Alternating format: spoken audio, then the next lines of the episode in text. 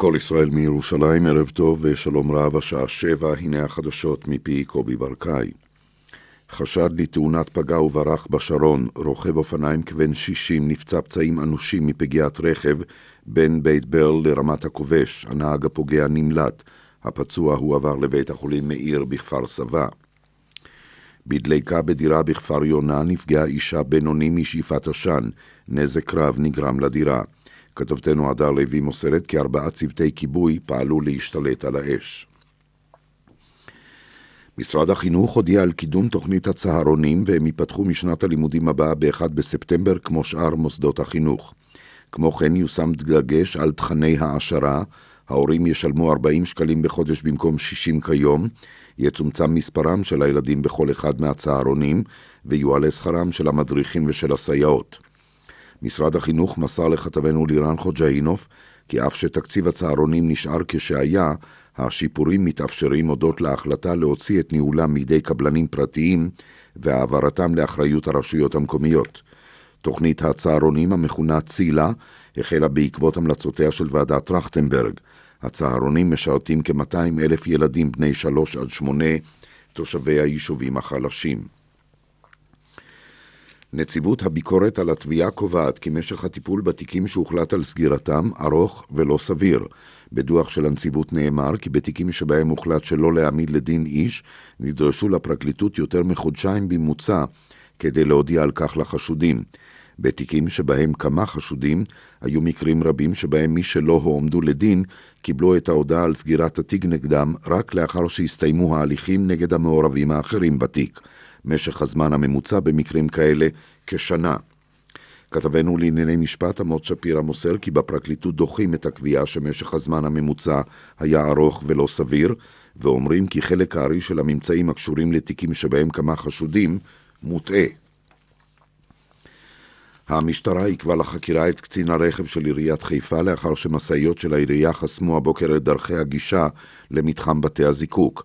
כתבנו בחיפה דורון שפר מוסר כי העירייה הוציאה היום צווי סגירה למפעלים המזהמים במפרץ חיפה ומשאיות של העירייה נשלחו לחסום כמה כניסות למתחם בתי הזיקוק. נשיא המדינה ראובן ריבלי נועד במשכנו בירושלים עם נציגי העדה הדרוזית ושב והדגיש את מחויבותו כלפי העדה וצרכיה. הוא הבטיח לעשות כל שיוכל לקדם סוגיות הדורשות טיפול דחוף במגזר. כתבנו בני דודקוביץ' מוסר כי במשלחת השתתפו בין השאר ראשי המועצות המקומיות סג'ור, דליאט אל קרמל, בית ג'אן וג'וליס. יריבו של יושב ראש הרשות אבו מאזן מוחמד דחלן שהיה בכיר בפתח, מברך על החלטת בית משפט ברמאללה שלא לדון בתביעה שהגישה נגדו הרשות הפלסטינית על מעשי שחיתות. בדף הפייסבוק שלו שיבח דחלן את מערכת המשפט הפלסטינית, השומרת לדבריו על עצמאותה למרות לחצים פוליטיים. קשב כל ישראל בערבית שמעון מג'אן מציין כי בית המשפט קבע שכתב האישום הוגש בעת שדחלן נהנה מחסינות כחבר בפרלמנט הפלסטיני. כדורגל בפלייאוף העליון של ליגת העל, הערב התמודדו מכבי תל אביב עם ביתר ירושלים באצטדיון בלומפילד ובבאר שבע הפועל באר שבע נגד קריית שמונה. המשחקים ישודרו בשידור ישיר ברשת ב' משמונה ורבע. לסיום, אופקים חוגגת היום את שנתה ה-שישים. החגיגות נפתחו בתהלוכה בעיר ונמשכו בסדרת מופעים לציון יום הולדתה של העיר שהחלה כמעברה בשנות ה-חמישים לעולי מרוקו וטוניסיה וכיום מתגוררים בה יותר מ-שלושים אלף תושבים. כתבנו בדרום ניסים קנן מוסר כי הערב יוענקו תארים ליקירי העיר בטקס חגיגי. אורחי החדשות, קרין גרודן בר אור ורמי עדן. תחזית מזג אוויר, מחר עוד התחממות, ביום שלישי ירידה ניכרת בטמפרטורות, בדרום יהיה אביך, ביום רביעי עוד התקררות, ייתכן טפטוף, ביום חמישי יום העצמאות עוד התקררות, וגשם מקומי בצפון ובמרכז. זה סוף החדשות מכל ישראל. רשת ב' של כל ישראל, כל החדשות, השידור הציבורי שלכם ובשבילכם. מיד דין ודברים, אך לפני כן מוקד התנועה, עינת אלבין, בבקשה. תודה איריס, שלום למאזינים. בדרך שישים עמוס מעפולה לצומת עדשים, בדרך הקונריה עומס תנועה משומרת לצומת רגבה, בדרך ארבע צפונה עומס תנועה ממורשה עד צומת רעננה מרכז, בדרך אשדוד אשקלון פקק תנועה מצומת עד הלום לצומת ניצנים בגלל תאונת דרכים. ביציאה מירושלים עומס תנועה ממנהרת ארזים עד מוצא, בדרך ארבע ארבעים ושלוש עמוס מצומת עטרות עד גבעת זאב. מוקד התנועה של כל ישראל, כוכבית תשע חמש חמש מטלפונים ניידים עשרים וארבע שעות ביממה, עקבו אחרינו באתר, בפייסבוק ובטוויטר. עד כאן העדכון.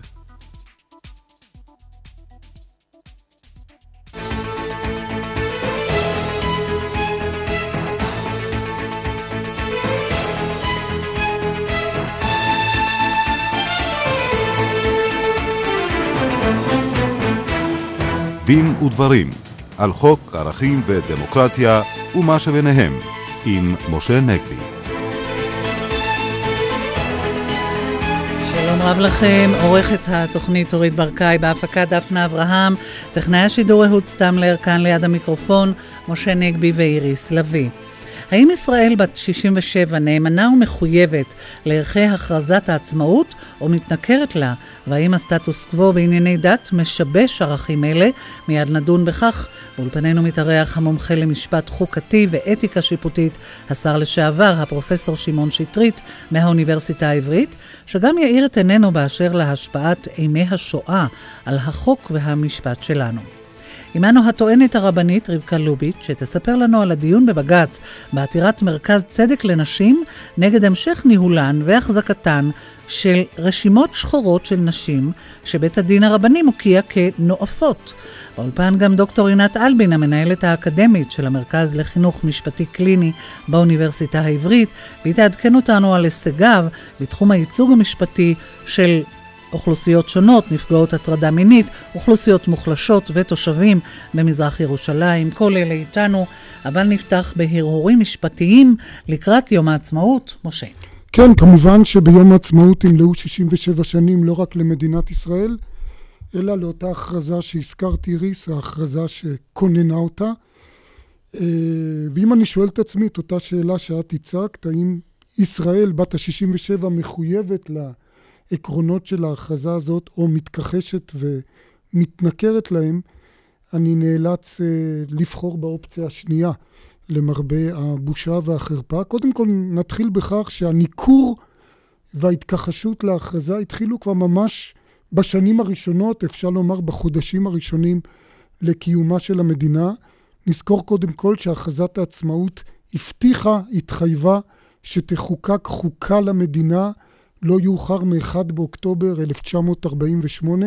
אנחנו יודעים שעד היום לא הושלמה אותה חוקה שהובטחה אז.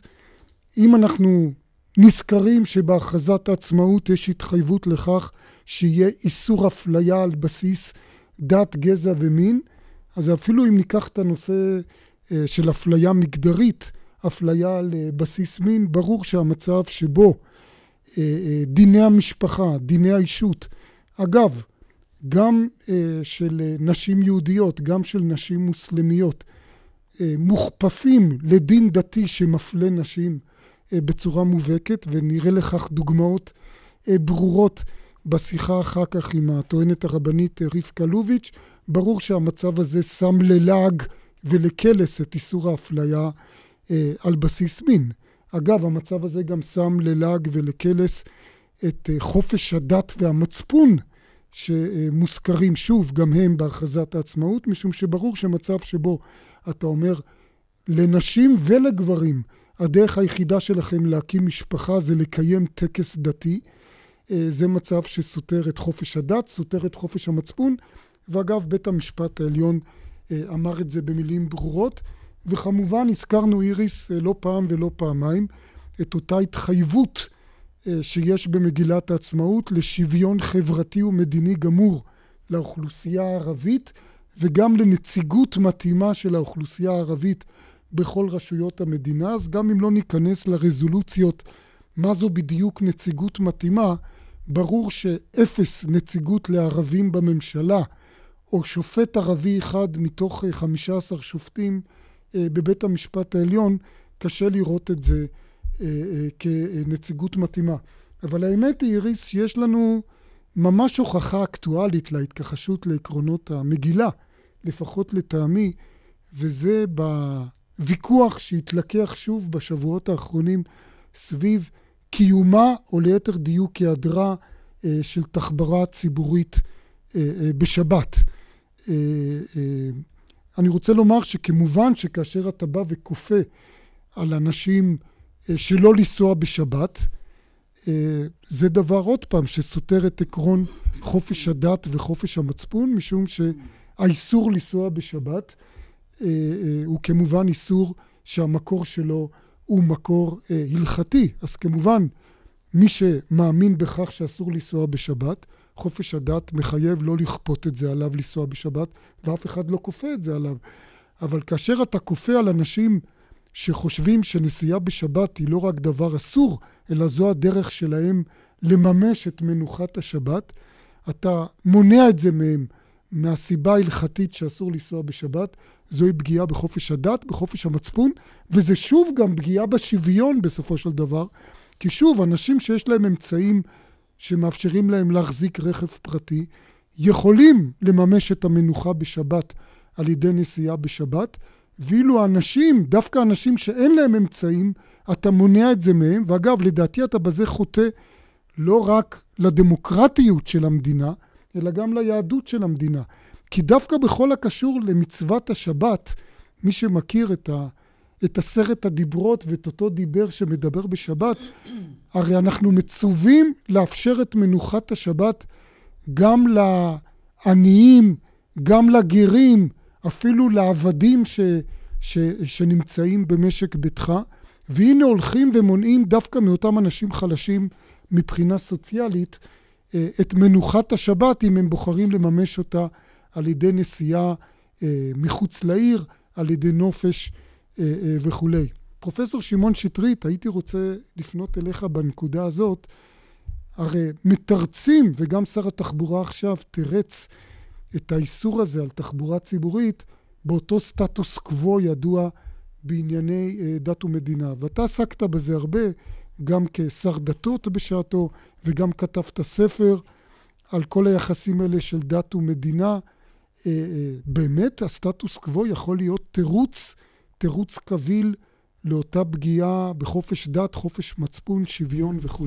התשובה היא לא, מכיוון שהסכם הסטטוס קוו כפי שהוא מכונה, הוא למעשה היה הסכם האבות המייסדים, שקדם להופעה של בן גוריון בפני הוועדה של האו"ם בעניין פלסטינה, ואותו הסכם התגבש אחרי שהנהלת הסוכנות קיבלה החלטה בדבר היסודות היהודיים בזהותה של המדינה היהודית, אבל הזהות, אותם יסודות שדיברו על נישואים, חינוך, כשרות וימי מנוחה, שזה מעוגן באותו, באותה החלטה ואחר כך באותו מכתב שאני מגדיר אותו כהסכם האבות המייסדים, הייתה לו הקדמה, וההקדמה הייתה שמבטיחים חופש מצפון ודת.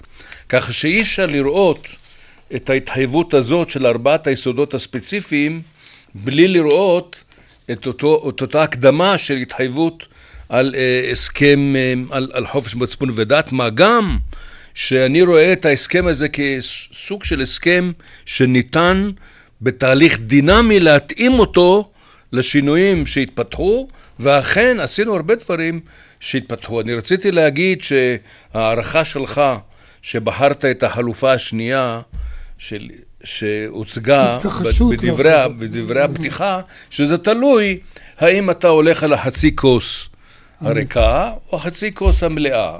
יש לנו אה, הרבה אתגרים שאנחנו צריכים עוד לעמוד בהם, אבל למשל בנושא החוקה, חוקקו חוקי יסוד, רבים מוסדיים, שניים חוקי זכויות, עליהם בנה בית המשפט העליון מגדל לא קטן, של גם ביקורת שיפוטית וגם הרחבה מהותית של הזכויות. בית המשפט העליון מילא תפקיד חשוב כבר ביום הראשון, מבג'רנו ופסקי דין של אה, של כל העם, עוד לפני שמישהו ניחס את כל התרומה של בית המשפט העליון, רק ב-עשרים השנים האחרונות, דבר שהוא לא נכון. אפשר להזכיר את בג"ץ כל העם משנת חמישים ושלוש. בג"ץ כל העם ואלדד שייב, שזה בתחום המנהלי של הבטחה נגד האפליה. אולי לפני שנמשיך, נמצאת איתנו כאן רבקה לוביץ', טוענת רבנית, את העניין של הסטטוס קוו, אולי מעמד דתך. אני הייתי, אני מאוד מצטערת על הקשר הזה בין דת ומדינה, שהוא כל כך חזק. אני גם כאישה דתית הייתי מעדיפה לראות הרבה יותר הפרדת דת ומדינה, במיוחד בנושא הזה של דיני אישות. אני הייתי רוצה שתהיה הפרטה של בתי הדין הרבניים, וגם כאישה דתית זה פוגע בי שהמדינה עומדת מאחורי בית הדין הרבני וכל מה שהיא קובעת, אפילו שזה לא, שזה לא, לא לרוחי או לא קשור ל, ל, לרוב חלקי העם, המדינה עומדת מאחוריהם ונותנת להם עוד גיבוי על כל מה שהם עושים. פרופסור שטרית, כמי שהיה, הזכרתי כבר שר דתות, אתה רואה סיכוי ריאלי שתקוותה של רבקה לוביץ' תתגשם ושנצליח איכשהו להפריד באמת בין הדת למדינה ולהגשים את יהדותה של המדינה לאו דווקא במישור הדתי? הפרדת דת ומדינה היא לא ריאלית ולא אפשרית, אבל יצירת מערכת מקבילה, כפי שהצעתי גם לגבי הודו, בשבוע כן. הבא יוצא ספר שלי על הודו, שגם בהודו הדין הדתי הוא הדין של העדות. כן. ושם ממש... יש הרבה. ושם יש מאה ועשרים מיליון מוסלמים, כן. שדינם הוא דין השריעה, ופלוס ההינדים וכולי. אז אני רואה מצב... ליצור חלופה אזרחית. כן, אני רואה מצב של מערכות מקבילות, של דין אזרחי ודין דתי. אני חושב שכל מי שמציע הפרדה, מבחינה מושגית זה בלתי אפשרי, לכן אפשר לדבר פוליטית שהפרדה, אבל בבחינה משפטית, חוקתית, זה יהיה קשה, עדיף לדבר על מערכות מקבילות. רבקה לוביץ', את לא חושבת? כן, אני לא הייתי כל כך רוצה להיות מושווית להודו, אני מעדיפה להיות מושווית לארצות הברית, שם יש לא מערכות מקבילות, אלא כולם צריכים להיות כפופים למערכת האזרחית, ומי שרוצה גם...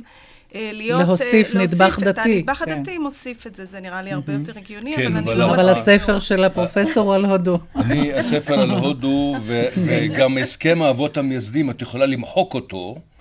בבקשה, תמחקי, אבל זה ההיסטוריה. וההיסטוריה חוקתית אי אפשר למחוק, והתחייבות חוקתית שעליו יוסדו האבות המייסדים את המסגרת, אתה צריך להתאים. אתה לא יכול למחוק או לבטל. אולי, ולכן אולי ההצעה כדאי... שלי אומרת, כן. והיא הרבה יותר ריאלית, בואו נפעל כפי שעשינו לאורך כל הדרך, כמו בסוגיה של רשימות פסולי חיתון. כן. אנחנו לא באנו ואמרנו נבטל את בתי הדין הדתיים, אנחנו אמרנו בוא, כבוד הרב הראשי, אב בית הדין אה, הגדול, בוא תבדוק את ה-חמשת אלפים מאתיים שמות, אני מדבר על שנת תשעים וחמש, ומהם נשארו רק מאתיים.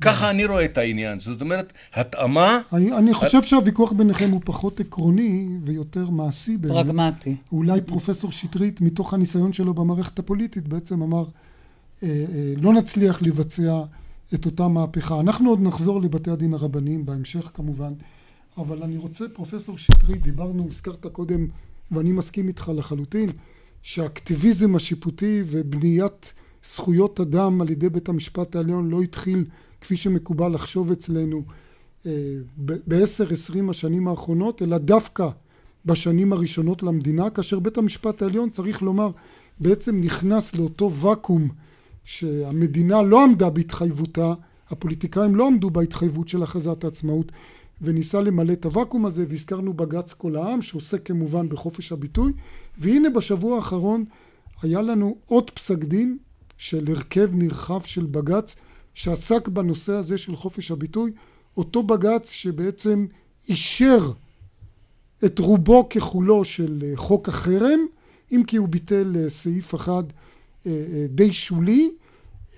איך אתה רואה את הבג"ץ הזה? האם אתה רואה בו ניצחון לחופש הביטוי, או פגיעה בחופש הביטוי? אני רואה בו ניצחון. ראשית כל, משום ש... סליחה, שבית המשפט פירש באופן מאוד מצמצם את החוק בשביל להכשיר אותו. ולאור זאת, הסבירות שיש שימוש תדיר בחוק הזה כדי לצמצם או לפגוע או ליצור מה שנקרא chilling effect, אפקט מצנן לחופש הביטוי, הסיכוי הזה הוא קטן. ולכן בין שאתה הולך לפי הגישה של פוגלמן, השופט פוגלמן, שאומר תורידו את החלק שאומר באזור שבשליטתה, דהיינו חרם על מדינת ישראל, או אזור בשליטתה. חרם על מדינת ישראל הוא דבר פסול, לעומת זה צריך לאפשר חרם על... נכון, משום שזה ביטוי פוליטי ושזה סוגיה שנויה במחלוקת באופן מרכזי. אבל דעתו הייתה במיעוט. אבל, אבל אני מעריך שמי ש... מי שירצה לטבוע יצטרך להוכיח את ההוכחה גם של קשר סיבתי מצד אחד, ומצד שני גם שהחרם מוטל רק מחמת הזיקה למדינת ישראל. זאת אומרת, על ידי הפרשנות המצמצמת, בית המשפט, אני לא הייתי רוצה להגיד שהוא עיקר את, ה, את האפקט של החוק, אבל הוא צמצם את הפגיעה בחופש הביטוי, וכמובן מה שהזכרת, השאיף שתיים ג' הביטול שלו, במובן הזה של גם מי ש...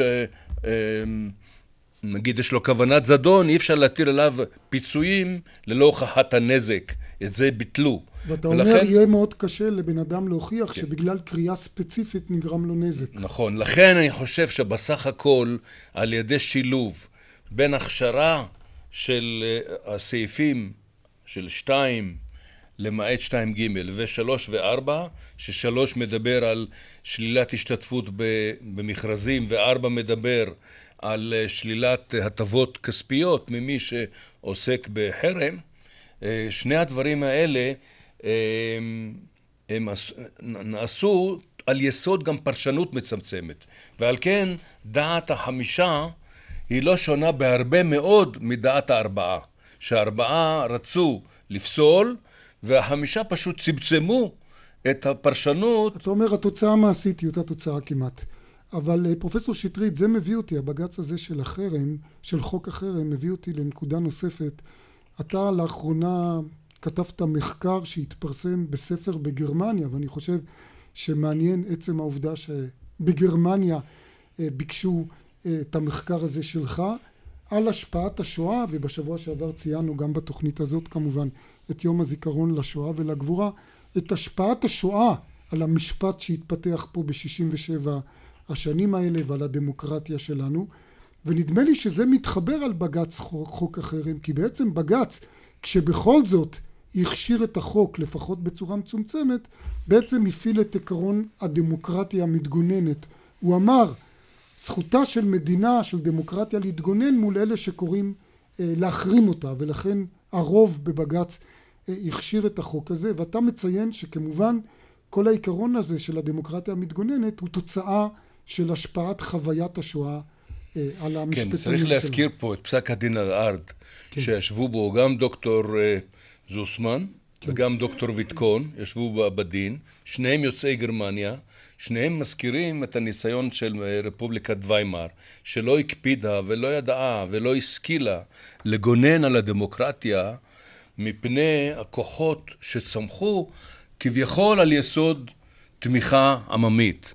ולכן הפסק הדין ההוא, שלמעשה לראשונה השתמש בדמוקרטיה מתגוננת, הוא הראיה שהמשפט הישראלי למד לקח מהניסיון, אבל יש גם ציטוטים בפסיקה שלנו שבהם השופטים כותבים, אנחנו כעם שסבל חייבים להבטיח פתיחות והכרה בזכויות של החלש ושל הסובל ושל השונה, וכשאנחנו באים לפסוק, הדמות המוסרית שלנו והמשפטית שלנו צריכה להיות כזאת שמיוסדת על הסבל שהעם היהודי עבר. אז גם זה חלק מההשפעה. זה חלק מההשפעה על הפסיקה הישראלית. וכמובן זה גם קיבל ביטוי בפסיקה בנושא הסתה לגזענות ונגד הכהניזם. כן, שזה, וכמובן שהתמודדנו במהלך שישים ושבע השנים עם הרבה מאוד סוגיות בנושא השואה, כמו הסכם השילומים שהיה הסכם משפטי, ומשפט אייכמן ומשפט קסטנר, והסוגיות הרבות שנאלצנו להתמודד איתם בכל מיני הקשרים, ובסך הכל משפט דמניוק שהסתיים בזיכוי, היה לנו למעשה צורך ומאתגר להתמודד הרבה פעמים עם היבטים משפטיים, ובסך הכל לדעתי עמדנו באתגרים האלה בצורה מכובדת. אפשר לומר שתרמנו גם למשפט האוניברסלי. בהחלט, על ידי העניין של משפט אייכמן עם הסמכות האוניברסלית, כולל יכולת של מדינה לשפוט על מעשים שנעשו לפני שהיא קמה. וזה מיוסד על הרעיון של האוניברסליזם. וגם העובדה שזה שאתה ביצעת פקודה. זה לא, לא, מס, לא מספקת כדי לתת לך צידוק, למעשה, כולל במשפט כפר קסם. משפט כפר קסם שהשופט לנדאו דיבר על, ה, על הדגל השחור, שכאשר הוא מתנופף ומתנוסס, החייל לא יכול להתעלם ממנו, והוא לא יכול להגיד, קיימתי פקודה. פרופסור שטרית, שנינו פה, וכמובן אלינו על נס את פועלו של בג"ץ בהגנה על זכויות האדם. אני רוצה לשאול אותך שוב, שאלה אקטואלית לצערי, האם אתה לא מודאג שהיכולת של בג"ץ לעשות את הפעולה הזאת, או להמשיך לעשות אותה, תיפגע? אנחנו שוב שומעים על רקע הקמת הקואליציה החדשה, כל מיני אנשים שרואים את עצמם מועמדים להיות שרי משפטים בממשלה הבאה, שוב מדברים על שינוי בדרכי המינוי של שופטים, להגדיל את המעורבות הפוליטית במינוי שופטים, ואני אזכיר שאתה מהמובילים בעולם, לא רק בארץ, בנושא הזה של הבטחת עצמאות שיפוטית. אולי מה דעתך על ההצעה הזאת להגדיל את המשקל של הפוליטיקאים במינוי שופטים וכו'? רצוי לא לעשות שינויים גדולים, אבל מצד שני מערכת בתי המשפט צריכה להיות קשובה להסתייגויות ולהערות. אני רוצה לומר שקיומה של מערכת שיפוט עצמאית הייתה בנויה לא רק על זה שהשופטים היו עצמאים ועשו את מלאכתם נאמנה וטובה ברמה מקצועית גבוהה, אלא גם בגלל המנהיגות הפוליטית שתמכה בעצמאות השיפוטית. ואני מאמין שגם המנהיגות הפוליטית היום, כפי שהיה בן גוריון, כפי שהיה אשכול, כפי שהיה בגין, וכל ראשי הממשלות שהיו תמכו בעצמאות השיפוטית, גם המנהיגות הפוליטית הנוכחית לא תאפשר פגיעה במעמד בית המשפט העליון. ככה אני הבנתי גם את המדיניות של בנימין נתניהו, ולכן אני אישית לא מודאג, וזה נובע גם מכוחו של בית המשפט, וגם מהשכנוע של החברה הישראלית והאקלים החברתי, לקיים את העצמאות השיפוטית של בית המשפט העליון. אני מאוד מקווה שאתה צודק, ואני רק אזכיר, אולי כדי לחזק את התקווה הזאת, שכמובן מי שעמד על העיקרון של עליונות המשפט על הפוליטיקה היה מנחם בגין בשעתו, ובוא נקווה שנתניהו באמת ימשיך. ובן גוריון בפרשת לבון, שאמר שפוליטיקאים לא יכולים לשפוט, נכון. הוא ייסד את הגישה. אבל היום הגישה... יורשה בגין בשלטון הזה, אני מקווה שימשיכו בדרכו. זהו, יורשה בגין ומחויבים למורשת הזאת, וגם יורשה בן גוריון. נסתפק בדברים האלה. תודה רבה לך, פרופסור שמעון שטרית. אנחנו יוצאים להפסקת פרסומות וחדשות, נחזור כאן בדין ודברים מיד לאחר כל אלה. דוד, שיחקת אותה, דוד. דוד, יא תותח. שלום, אני דוד, מנהל צי הרכב בחברה. ככה כולם מדברים אליי מיום שהעברתי את הליסינג התפעולי לשירות אופרייט. בליסינג תפעולי יש שירות ויש שירות אופרייט. רק שירות אופרייט, כוכבית חמישים ושמונה, שמונה. אופרייט, כל לקוח מועדף. עכשיו. אתה חושב שאתה נוהג פרפקט? אז יש לנו ביטוח פרפקט בשבילך. נהג פרפקט, הכשרה פרפקט. ביטוח בעולם פתוח, הכשרה. כפוף לתנאי החיתום והפוליסה. בישראל מעט מאוד מנעולנים מורשים. בכל שנה מתקבלות בישראל יותר משני מיליון קריאות למנעולנים מוסמכים לפריצת דלת או כספת. שמי בועס פנסון, יושב ראש עמותת המנעולנים הבינלאומית. היום, גם אתה יכול ללמוד בכיתה או מהבית את כל סודות המקצוע, לקבל תעודת הסמכה מהעמותה ולהרוויח בעבודה מכובדת. חפש בגוגל בית ספר לשכפול או התקשר אחת שמונה מאות ארבע חמש אפס ארבע ארבע ארבע. כל מנהל צי רכב יודע שכאשר מדובר בעסקת ליסינג תפעולי, מה שבאמת קובע הוא השירות, וכששירות מעולה מצטרף לתנאי עסקה אטרקטיביים, המסקנה היא אחת: הליסינג התפעולי של אופרייט הוא המשתלם ביותר. רק שירות אופרייט, כוכבית חמישים ושמונה שמונה.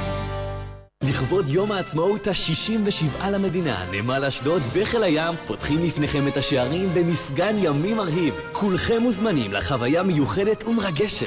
בואו להתרשם מהאוניות הגדולות, הגורנים הענקיים, תצוגת כלי השיט הייחודיים של חיל הים ועוד מגוון חוויות. הכניסה חופשית. להתראות בנמל אשדוד. הכשרה פרפקט, ביטוח רכב למי שנוהג פרפקט. ביטוח בעולם פתוח, הכשרה. אביב של מותגים באופטיקנה. קונים זוג משקפי ראייה מכל המותגים עם עדשות שבמבצע ומקבלים שני זוגות נוספים שבמבצע מתנה. אופטיקנה, התשוקה למשקפיים. מתוך המגוון שבמבצע, כפוף לתקנון המבצע. שבע וחצי, קובי ברקאי עם עדכון החדשות, בבקשה. תודה, שלום לכם. חשד לתאונת פגע וברח בשרון, רוכב אופניים נפצע פצעים אנושים מפגיעת רכב בין בית ברל לרמת הכובש. בדליקה בדירה בכפר יונה נפגעה אישה בינוני משאיפת עשן, נזק רב נגרם לדירה. משרד החינוך הודיע על קידום תוכנית הצהרונים והם ייפתחו משנת הלימודים הבאה ב-אחד בספטמבר כמו שאר מוסדות החינוך. נציבות הביקורת על הפרקליטות קובעת כי משך הטיפול בתיקים שהוחלט לסגור ארוך ולא סביר. בפרקליטות דוחים את הקביעה. המשטרה עיכבה לחקירה את קצין הרכב של עיריית חיפה לאחר שמסעיות של העירייה חסמו את הגישה למתחם בתי הזיקוק. נשיא המדינה ריבלין נועד במשכנו עם נציגי העדה הדרוזית ושב והדגיש את מחויבותו כלפי העדה וצרכיה. מזג האוויר מחר, התחממות, זה העדכון מחדר החדשות. נר זיכרון. מאזינים מדליקים נר זיכרון וירטואלי לזכר הנופלים האהובים עליהם. המעוניינים להשתתף מוזמנים להתקשר לתא קולי שמספרו שש שתיים שלוש אפס אפס שש שמונה באזור חיוג ירושלים ולציין מספר טלפון. יום שלישי לאחר יומן חצות ברשת בית. עוד פרסומת לדיור מוגן, ועוד אחת. אבל מה זה דיור מוגן? מתאים לכם לגור שם? כאן איריס כהן, מנכ"לית אחוזת בית רעננה. כדי להבין באמת מהו דיור מוגן, אני מזמינה אתכם לחמישה ימי רוח מלא באחוזת בית רעננה. לקבל דירה מרועטת, להכיר את הדיירים, ליהנות מהבריכה, מהרוחות, מפעילויות התרבות, מהפארק וממרכזי הבילוי שלנו. מעוניינים להתארח ולהתנסות? הכינו את המזוודות. התקשרו, כוכבית תשע תשע תשע שבע. עמיתי מועדון חבר, שימו לב, דגמי סקודה, אוקטביה, סופר, בייטי, סיטי גו, ספייסבק והפאביה החדשות, עכשיו בהטבות בלעדיות לעמיתי מועדון חבר. אתם מוזמנים לאולמות התצוגה שלנו עכשיו ורק עד עשרים וארבעה באפריל. מצפים לראותכם. סקודה, לפרטים חייגו, כוכבית תשע שמונה שתיים שתיים או באתר מועדון חבר. זה הכל בשבילך.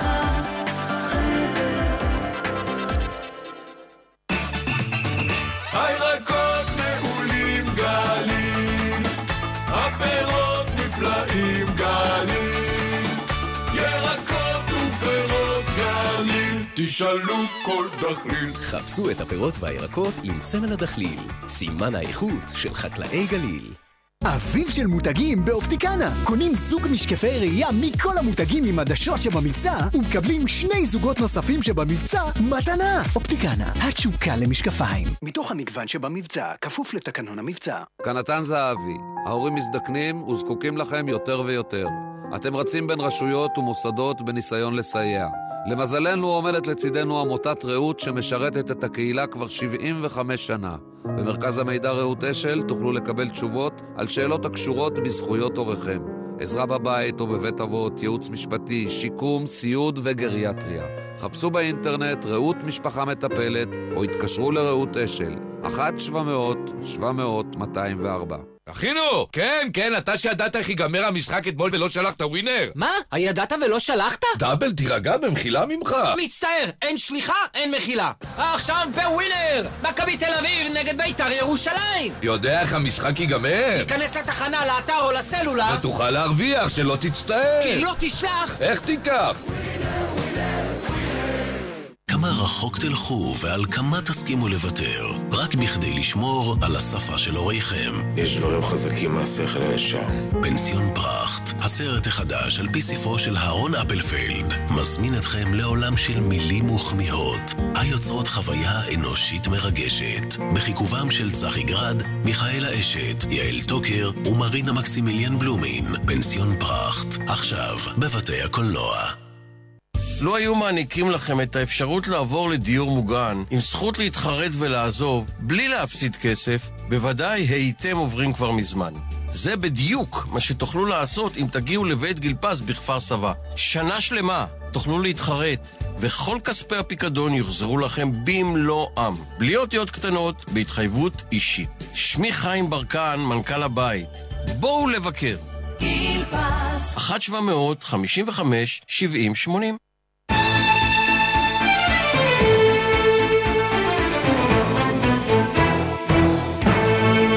אנחנו כאן בדין ודברים, ועכשיו אנחנו רוצים לדבר שוב איתך, הטוענת הרבנית רבקה לוביץ' מהנהלת מרכז צדק לנשים, על אותן רשימות שחורות אה, של נשים שבית הדין הרבני הוקיע כנואפות.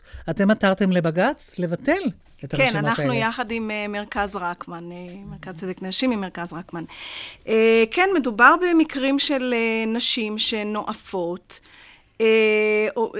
ולפני סידור הגט, הדיינים לוחצים עליהן או על הבעל להגיד שם של גבר שהיא הייתה איתו. עכשיו כמובן זה לא תופס לצד השני, הגבר יכול לעשות מה שהוא רוצה. אין גברים נואפים. אין גברים נואפים, זה ממש לא משנה.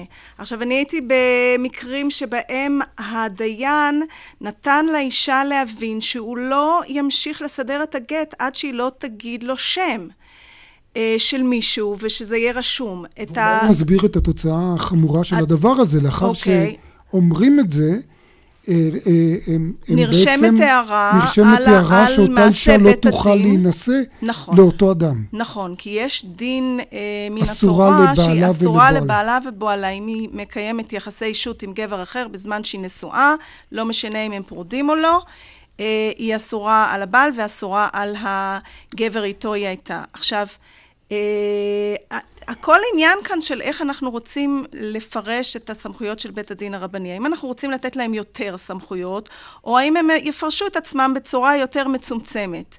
כמובן שאני כאישה דתייה מבינה שאישה אסור לה אחרי זה ללכת ולהתחתן עם אותו אדם, אבל האם זה נותן רשות לבית הדין לחטט בחיים שלי ובחיים של כל אישה אחרת? והאם... ולא רק לחטט, גם לשמור אחר כך רשימות שאנחנו נכון. לא יודעים למי הם חשופות, שבעצם פוגעות קשה בשמה הטוב של נכון. אותה אישה, בפרטיות שלה, בפרטיות של אותו גבר, צריך לומר. ופוגע בצד שלישי, בלי שדיברו איתו, בלי ששאלו אותו, בלי שהוא הגיע לבית הדין וטען את טענותיו. זו נקודה הכי חמורה אולי, שבניגוד לכללי הצדק הטבעי, הרבה פעמים בית הדין הרבני קובע את זה, בלי לעשות בעצם ברור. שום ברור. אולי אותו גבר בכלל מכחיש את הדברים האלה וכו'. אגב, אני, אני מאוד, אני די נדהם, ואמרתי לך את זה גם בשיחה מוקדמת, הטוענת הרבנית רבקה לוביץ', משום שאני זוכר שלפני הרבה מאוד שנים, הרבה יותר ממה שהייתי רוצה לחשוב, כשהייתי עוד מתמחה במחלקת הבג"צים בפרקליטות המדינה, אני זוכר שכבר אז בג"ץ קבע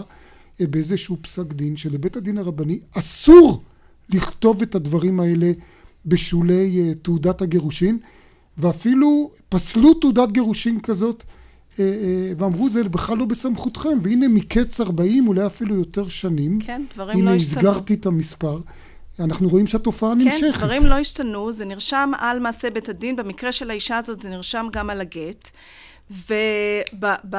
והאישה המדוברת, למעשה לא, לא דנו ממש בתיק, כי הם טענו שהיא לא מצטה את כל ההליכים, אבל, אבל במקרה שלה... הדברים הסתדרו בסופו של דבר. לא, במקרה שלה היא לא מעוניינת להתחתן איתו, אבל עצם ההערה פוגעת בילדים שלה לשידוך. למעשה היא אישה חרדית, ופוגע בה, היא אומרת, אני לא משנה אם אני כן רוצה או לא רוצה להתחתן, זכותי שלא תהיה הערה כזאת שבכלל לא התבררה ושום דבר... שזה בהחלט... עכשיו, אתם, אמרה איריס, אתם מרכז צדק לנשים, ביחד עם מרכז רקמן, לקידום מעמד האישה באוניברסיטת בר אילן, הלכתם לבג"ץ, הייתם, מן הסתם ציפיתם שבג"ץ יבטל יצווה על גניזת הרשימות השחורות האלה, אבל זה לא כן, קרה, התאכזבתם. לא, זה לא קרה, ויש לנו הרגשה שבג"ץ די מתקפל מול בית הדין הרבני, כי באמת אנחנו לא מקבלים בשום שלב דברים ברורים מבג"ץ. למעשה מה שהם קבעו זה שעוד יותר בירוקרטיזציה של, ה, של הדבר הזה, ובמקום שיכניסו את האישה ואת הגבר לתוך רשימת מוקווי נישואין, הם ישימו אותם ברשימה של טעוני ברור. כמובן שהאישה לא תוכל להתחתן עד שהדבר שלה לא יובא. שזה עוד בירוקרטיה בעצם. כן, עוד בירוקרטיה, ואז יפתחו דיון מיוחד עם שלושה דיינים. טוב, אבל זה קבע היועץ המשפטי בהנחיות, ולכן בג"ץ החליט לא להתערב, ככה אני הבנתי מהדיווח. נכון, אבל זה מצב לא טוב, לא השגנו משהו... ולא חוסלו הרשימות שכבר קיימות. לא חוסלו הרשימות, ואני יכולה להגיד שכל הבג"ץ הזה זה בכלל הקדמה למה שהיינו... למה שהיינו רוצים, וזה לבטל, לבטל את כל הרשימות של הממזרים וה... גיורים שמתולו. אולי זה קריאת כיוון אליך לחזור למשרד הדתות. אני הזכרתי שכשהייתי במשרד הדתות, אז יזמתי שיהיה בדיקה של רשימה, קראנו לזה אז פסולי חיתון. כן. אז פה מדובר בפסולי ופסולות חיתון, כן. ובעצם על ידי זה שהם הגישו את הבג"ץ, הם גרמו לכך שהיועץ המשפטי התערב, קבע הנחיות, והשאלה היא, אם ההנחיות האלה יבוצעו. ימומשו ויבוצעו כדת וכדין, ואז זה ינקה במקום כך וכך פסולים ופסולות, זה יקטין אחרי הבירור. כן. אז עכשיו הקרב הוא איך עושים את הבירור הכי מהר. אז רגע, אני רוצה להגיד משהו כאן. זה לא... זה לא מספק אותי שאתה אומר שהמספרים ירדו מ-חמשת אלפים משהו ל-מאתיים, הם עלו מאז לכמה אלפים, ולא לא, מעניין אותי שזה. גם אם יש מאתיים, זו פגיעה בזכויות גם יסודיות, גם אם זה בן אדם אחד, וזה חיתות, וזה שליטה בגוף האישה, כל הדבר הזה, וצריך לסגור את כל הרשימות. גם כבן אדם דתי זה פוגע בי. אנחנו רוצים לשמוע ממך על דבר די מדהים שקרה ממש היום, גט שלא ניתן כי היום ראש חודש, תסביר לנו, ואתם הצלחתם להפר את... כן, רבה. דבר מאוד משונה, קיבלתי טלפון על הבוקר מעורכת דין ממרכז צדק לנשים שנמצאת בבית הדין בירושלים, ואמרו אמרו לה בהקשר של אישה שהיא מסורבת גט ארבע שנים והייתה על הטיסה היום בחזרה לצרפת, והבעל כל הזמן לא הגיע לדיונים, סוף סוף הגיע ואמר שהוא מוכן לתת גט, הדיינים לא הסכימו לתת גט, כי זה יום ראשון של ראש חודש, כשיש שני ימי ראש חודש. אף פעם לא ידענו שיש שני ימי חודש, אבל למדנו משהו היום. אני את זה ידעתי, אבל לא ידעתי שלא נותנים גט, כשיש במצב הזה. אנחנו הייתי בהמומה והלומה, העליתי את זה לפייסבוק, לפדלחושיות, אני פמיניסטית דתייה ללא חוש הומור, פמיניסטית דתייה ללא חוש הומור. זו קבוצה מאוד מאוד חזקה, והתגובות רצו במשך שעה, נשים שם הריצו את זה לכל מקום אפשרי, זה הגיע לרב בן דהן, כמעט ניסו לארגן הפגנה, זה הגיע לעיתונאים ועיתונאיות, התחלתי לקבל טלפונים, התראיינתי לרדיו לאנשהו, איזשהו דיין הפנה את, את הרב אברג'יל מבית הדין בירושלים לכל הנושא הזה, התחלתי לקבל טלפונים, מה, מה תעודת זהות, מה הפרטים, מה פה, מה שם, בסופו של דבר, אחרי שצעקו הרבה על העורכת דין, איך את מעיזה ואיך את מדברת ומיד שתגידי לנו, גם נמסר לי שיש בינתיים גט שמתנהל באלו רגעים ברחובות, אז העורכת דין מסרה להם את זה וצעקו עליה בבית הדין שזה לא יכול להיות וזה לא נכון, וזה כן היה נכון, ואחרי כמה זמן קראו לה באופן פלאי לגט. ו? סידרו גט. סידרו את הדין. אולי, אולי הטוענת הרבנית רבקה לוביץ', אחת המסקנות היא שגם, אני שוב חוזר לדיון שהיה לך קודם עם פרופסור שטרית, גם אם נקבל במציאות הריאלית, שבית דין רבני כנראה לא יאבד את הסמכות שיש לו היום בנושא נישואין וגירושין, אולי בכל זאת צריך לעמוד על כך שבית הדין הזה, שבדרך כלל פוסק בין גבר לאישה, ב-תשעים ותשע נקודה תשע אחוז מן המקרים, הרי זה בלתי נסבל שהגוף הזה יושבים בו גברים בלבד, זה כשלעצמו דבר בלתי נסבל, ונדמה לי, תקן אותי פרופסור שטרית, תתקני אותי את הגברת לוביץ', אין איסור הלכתי על אישה לשבת בדין, אנחנו זוכרים את דבורה הנביאה שהייתה שופטת כבר במקרא, לא כן, פרופסור שטרית? אני חושב שיש תשתית הלכתית שיהיו הרכבי נשים, כמו שיש הרכבי גברים, שידונו. אז עכשיו השאלה היא של יורה יורה ידין ידין, אז אפשר לדלג, אז לא יורה, או אם כי שזה יד... כבר יהיו רבניות. אז יהיה יורה יורה, אז יהיה תורה תורה, תדין תדין. כמו שאגב התפתח המעמד של הטוענות הרבניות, הרי גם זה פעם לא, לא היה. היה. נכון, נכון, ויש, ידוע לי שיש היום נשים שכבר לומדות לדבר הזה של דיינות. אז בואו נקווה שהדבר כן. הזה... נדמה לי דרך מאתיים. במהרה בימינו, אמן. ותודה רבה לך, טוענת הרבנית רבקה לוביץ', ועכשיו אנחנו עוברים אל הנושא הבא, יותר מ-מאה ועשרים סטודנטים למשפטים באוניברסיטה העברית, פעילים במסגרת המרכז לחינוך קליני משפטי בהגנה על זכויותיהם של אזרחים ואזרחיות, אנחנו נשמע מיד מכל המגזרים, דוקטור עינת אלבין, המנהלת האקדמית של המרכז, את איתנו כאן, שלום לך. שלום, ערב טוב. אז באמת גם אזרחים, אזרח ירושלים, גם נשים וגם הטרדות מיניות. נכון. קודם כל אני רוצה ככה להתחבר לדיון הקודם שהיה פה, כשפרופסור שטרית דיבר על ההחלטות המאוד חשובות שניתנו על ידי בית המשפט העליון במרוצת השנים, מאז הקמת מדינת ישראל ועד היום בעניין של זכויות אדם. אני חושבת שבהחלט נעשה פה צעד מאוד משמעותי מבחינה משפטית, ועדיין אצלנו במרכז לחינוך חינוך משפטי קליני, אנחנו רואים פער מאוד גדול בין הזכויות שכתובות עלי ספר לבין המציאות בשטח. מגיעים אלינו מאות אנשים מדי שנה שאין להם את הזכות הבסיסית לייצוג בפני בית המשפט, להעלות את הטענות שלהם בפני בית המשפט. הם נמצאים הרבה פעמים בצדו השני של החוק.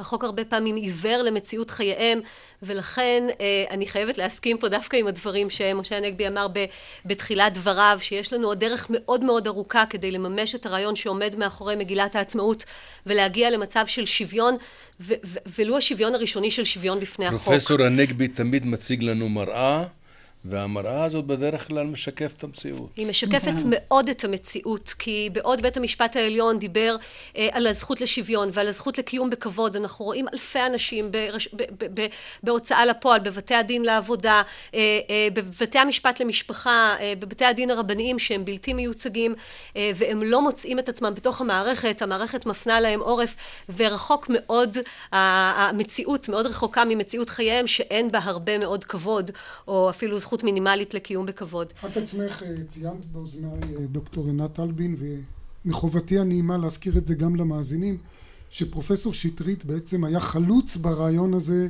של גיוס סטודנטים לצורך אולי גישור או ניסיון לגשר על הפער הזה. אגב, השופט ברק אהב לדבר על הפער בין הרטוריקה לפרקטיקה, שזה בעצם מה שדיברת עליו, הפער בין פסקי הדין לבין היכולת לממש בשטח. בזמנו פרופסור שטרית הנהיג את הסיוע המשפטי על ידי סטודנטים בפקולטה למשפטים, ואתם הלכתם צעד קדימה. כמה קליניקות יש לכם? כמה עשרות? את המרכז הזה, ובעצם אתם הקמתם שורה של קליניקות בתחומים שונים, ובואי באמת נלך אחד אחד ונתחיל מהנושא הזה שהוא כל כך בוער, הטרדות מיניות.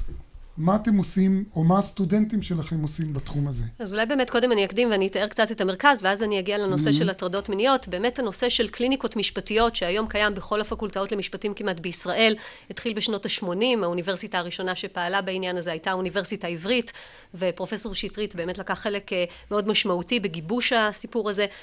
אנחנו רואים את החשיבות של חינוך משפטי קליני, לא רק במתן סיוע לאנשים שאין ביכולתם לשלם בעבור ייעוץ משפטי או לקבל לשירות משפטי כלשהו, אלא בעיקר בחינוך הסטודנטים והסטודנטיות שהולכים להיות דור העתיד של המשפטנים בישראל, לרגישות חברתית ולמחויבות חברתית, שהם לא רק אנשים ש... מי שיכול לשלם בעבור המקצוע שלהם או השירות שלהם בעתיד יוכל ליהנות ממנו, אלא מכיוון שהמשפט חולש על כל צעד ושעל שאנחנו בעצם עושים היום. כל תחומי החיים. כל תחומי החיים, זה משאב ציבורי, והמשאב הציבורי הזה כולם צריכים ליהנות ממנו. אולי גם לטפח אצלם את הרגישות החברתית, כי אנחנו יודעים שבדרך כלל, אולי אני פה חוטא בהכללה, עורכי הדין נתפסים כשייכים למעמד שבדרך כלל די מנוכר אולי ואטום לאותן מצוקות שאנחנו מדברים עליהן. לגמרי, ומחקר שאנחנו עשינו לפני ארבע שנים במרכז שלנו הראה ש-שמונים וחמישה אחוז מהבוגרים שלנו, של המרכז לחינוך משפטי קליני, ממשיכים באיזשהו אופן בפעילות ציבורית ש... ואו פרו בונו, בונו ואו כן. מתן סיוע לאנשים במהלך חייהם המקצועיים. אז בואו באמת ספרי לנו על ההישג הזה, למשל על הדברים האלה שלנו. אז לנו יש שמונה קליניקות שונות, ובאמת אחד התחומים שאנחנו עוסקים בהם די הרבה זה הסיפור של הטרדות מיניות בעבודה, ואני אתחיל עם סיפור באמת שהגיע אלינו לפני כמה שנים, הגיע אלינו, פנתה אלינו אימא לאישה עם מוגבלות שכלית, בטענה שהבת שלה עבדה במפעל מוגן, קיבלה שכר של אלף ומאה שקלים, העבירו אותה למפעל אחר, שם היא מקבלת שכר של מאתיים שקלים לחודש, אני מדברת על חודש עבודה, והיא שאלה איך זה יכול להיות, וככה לאט לאט ביררנו מה קרה שם ולמה היא בכלל הועברה מהמפעל הקודם, והסתבר שהטרידו אותה מינית. ו, ואז גילינו ובדקנו את זה מבחינה משפטית, שמכיוון שאין יחסי עובד מעביד בין אנשים שעובדים במפעל מוגן לבין מי שמפעיל את המפעל המוגן, בעצם כל ההוראות של החוק למניעת הטרדה מינית שחלים על מעביד לא חלים על מפעלים מוגנים. עכשיו אנחנו מדברים על אחת האוכלוסיות הפגיעות ביותר להטרדות מיניות, ולכן התחלנו בפרויקט רב-ממדי להתעסק בחובה של מפעלים מוגנים להגן על אנשים בהטרדות מיניות. קידמנו הצעת חוק בנושא שהתקבלה בשנה שעברה בשיתוף עם חברת הכנסת קרין אלהרר, שמכילה את החובות של המעביד גם על מי שמפעיל מפעלים מוגנים, ובמקביל אנחנו עשינו תקנון למניעת הטרדה מינית שמאמץ את המודל של פישוט לשוני, שבעצם מנגיש את השיח המשפטי לאנשים עם מוגבלות, שאנשים עם מוגבלות יוכלו לקרוא אותו ולהבין אותו, ויבינו את זכויותיהם.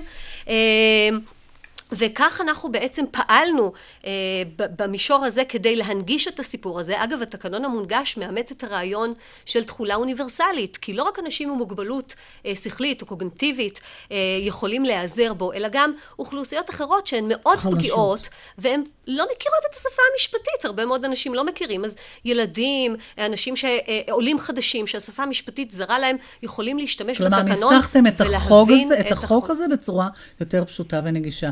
עוד נושא שעבדתם עליו, אפשר לומר, בקליניקות, זה נושא של בנייה במזרח ירושלים. נכון. קליניקה אחת שלנו היא קליניקה לזכויות אדם בינלאומיות, שלפני שנה בעצם היה לנו הישג מאוד משמעותי בקליניקה הזאת. תוכנית מתאר של עיריית ירושלים שהייתה אמורה לקדם תוכנית בנייה במזרח העיר בשכונת ג'בל מוקאבר, בעצם עוקבה על ידי עירייה במשך הרבה מאוד שנים על ידי גורמים שלא רצו לאפשר את תוכנית הבנייה בעיר. אין בעצם תוכנית בנייה במזרח מירושלים, מעולם לא התקבלה. התושבים פנו אלינו. ואז גם כל בנייה הופכת להיות לבלתי חוקית. בדיוק, ואז כל בנייה הופכת להיות בלתי חוקית ונוצר מצב שמזין את עצמו. ופנו אלינו תושבים ממזרח העיר בבקשה לקדם את תהליכים מול העירייה.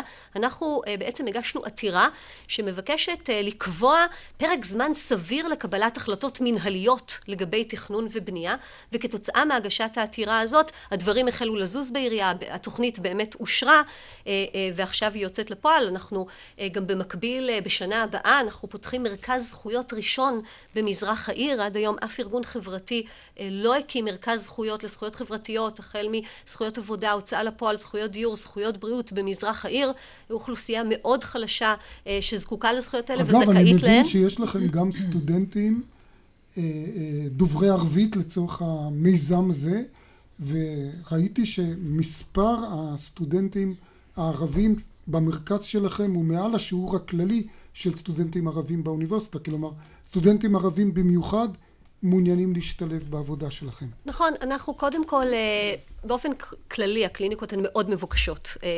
פנו אלינו בשנה שעברה מאתיים וארבעים סטודנטים על מאה עשרים ושתיים מקומות. הביקוש הוא מאוד מאוד מאוד גדול לחינוך משפטי קליני. סטודנטים ערבים מוצאים אצלנו בית חם.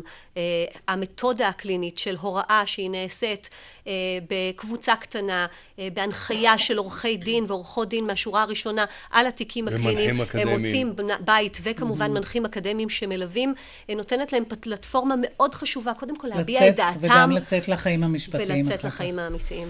אני אציין רק שאתם גם מופת, הייתם חלוץ ומופת לקליניקות דומות שקמו גם במוסדות אחרים עם השנים. נכון, ואני חושבת שחינוך משפטי קליני ככלל הוא מאוד חשוב לקידום הזכות לשוויון וזכויות אדם בכלל. ואנחנו מודים לך ונסתפק בדברים האלה, נסיים כאן את התוכנית. תודה לפרופסור שמעון שיטרית, לטוענת הרבנית רבקה לוביץ', לך דוקטור עינת אלבין, העורכת אורית ברכאי, המפיקה דפנה אברהם, הטכנאי יהוד סטמלר, באולפן היינו משה נגבי ואיריס לוי. ניתן להזין לנו באתר רשת ב' ואנחנו נשוב בשידור חי של דין ודברים ביום ראשון הבא. ערב טוב, להתראות.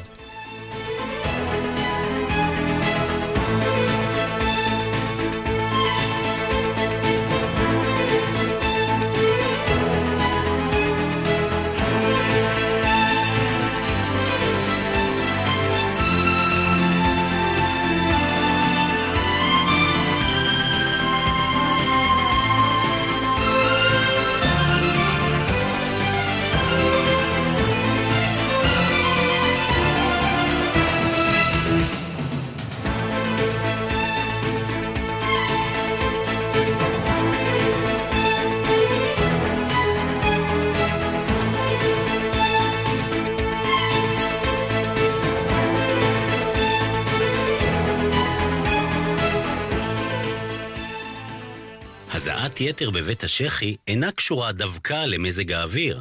אנשים הסובלים מהזעת יתר, בעיקר בבית השכי, מתמודדים עם ריח, עם הרגשת אי נוחות ועם חוסר יכולת לשלוט בזיעה. היום אפשר להפסיק את הזעת היתר בבית השכי באמצעים פשוטים. חפשו בגוגל סוף לזיעה, או התקשרו אחת שמונה מאות שלוש תשעים שלוש תשעים. סוף לזיעה, אחת שמונה מאות שלוש תשעים שלוש תשעים. יונדאי מציגה את הרכב המקוון הראשון בישראל, יונדאי איי אקס שלושים וחמש עם מערכת אנדרואיד, וי-פיי מובנה, ניווט בצג מגע ועוד. עכשיו ב-שבע מאות תשעים ותשעה שקלים לחודש, בלי ריבית ובלי הצמדה, בתוספת מקדמה ותשלום בסוף תקופה. לפרטים חייגו כוכבית חמש שש אפס שש, כפוף לתקנון. אה, חבא, אתה יודע מה אני הייתי עושה בגילך? מה חמוד? מצטרף ל-יס, כדי שיהיו לילד שלי התוכניות שהוא הכי אוהב. החממה, שוברי גלים, כוכב הצפון, שבט סוצלת. אתה יודע, זה אבא שהייתי רוצה להיות. ילדים יודעים מה טוב בשבילם. מצטרפים עכשיו ל-יס ויכולים ליהנות מכל ערוצי הפרימיום לילדים ומספריות הילדים ב-וי או די ללא תוספת תשלום וללא דמי התקנה. כוכבית עשרים שמונים. יס, כפוף לתנאי המבצע. המשביר לצרכן חוגג עצמאות שישים ושבע למדינה ועוד אחוז אחד לשנה הבאה. כן, שישים ושמונה אחוזי הנחה. בלעדי לחברי קלאב שלוש שש חמש ולשלושה ימים בלבד. איפור וטיפוח יוקרתי שבמבצע ב-שישים ושמונה אחוזי הנחה על הפריט השני. המשביר לצרכן. חדש במגדלי הים התיכון, מסלול יהלום. בפעם הראשונה בדיור מוגן, סכום הפיקדון חוזר אליכם בסוף התקופה בשלמותו. חייגו כוכבית שישים עשר, כפוף לתקנון. בית בן גוריון, יס, מוזיאון נחום גוטמן, יס, יד לשריון בלטרון, יס. משרד התרבות והספורט מכריז בזאת על ביקור ב-שישים ושבעה אתרי מורשת ביום העצמאות חינם. בואו ליום של חוויה ישראלית במגוון מוזיאונים ואתרים לאומיים ברחבי הארץ, לסיורים ופעילויות לכל המשפחה. להיות עם חופשי עם כניסה חופשית. יום העצמאות, יום חמישי. רשימת האתרים המלאה באתר משרד התרבות והספורט. שלום, ותודה שהתקדמתם לטלפון חכם, סמארטפון, במחיר הנמוך בישראל. עכשיו במחסני חשמל, סלולרי חכם משולב מצלמה רק ב-תשעים ותשעה שקלים. המחיר נמוך מדי, במחסני חשמל. אביב של מותגים באופטיקנה. קונים זוג משקפי ראייה מכל המותגים עם עדשות שבמבצע ומקבלים שני זוגות נוספים שבמבצע מתנה. אופטיקנה, התשוקה למשקפיים. מתוך המגוון שבמבצע, כפוף לתקנון המבצע. בעל עסק, נמאס לך לרוץ בשיא המהירות ולהישאר במקום? ברור. הגיע הזמן שתעצור ותנשום עמוק.